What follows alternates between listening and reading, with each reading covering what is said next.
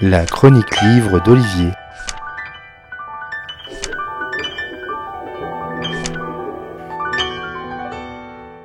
Quand on survole le paysage politique français avec un bipolarisme qui tend à se troubler, il y a un parti qui peine à se faire entendre. Pourtant, ce parti, fort d'un leader avec le verbe haut et jamais avare du petit mot polémique, a une histoire forte et une idéologie marquée.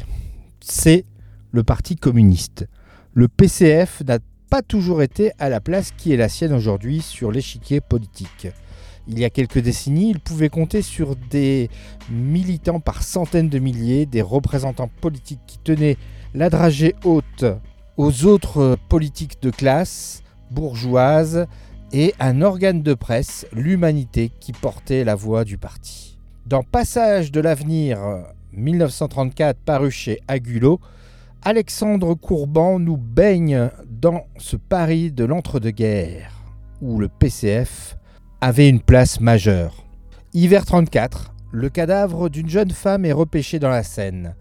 Cette affaire est affectée au commissaire Bornec, qui ne veut pas admettre la thèse de l'accident, rapidement dressée par les premiers observateurs, et qui, pour se soucier d'une probable jeune ouvrière? Mais ce n'est pas ce que pense aussi Gabriel Funel, journaliste à l'humanité qui poursuit lui aussi ses investigations. Tout cela dans un contexte social où les prix flambent, notamment ceux du sucre, et des choses pas claires justement se font jour à la raffinerie de sucre La Jamaïque à Paris. Machinalement, les routes de Bornec et Funel vont se croiser, mais pour s'éloigner ou pour s'unir? Alexandre Courban, élu de Paris, est aussi un fin connaisseur de l'humanité à qui il a consacré une thèse.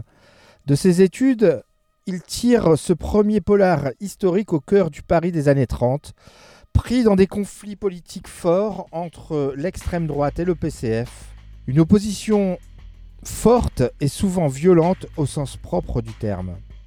Il nous plonge parfaitement dans cette ambiance dure où les classes sociales s'affrontent, où l'humanité est un organe de presse qui sait donner le là à une opinion. La trame policière est de bonne facture sans être exceptionnelle. Par contre, le souci du détail historique est un régal. Il abonde aussi avec le personnage d'Amar la question de l'immigration déjà présente bien avant les vagues des Trente Glorieuses.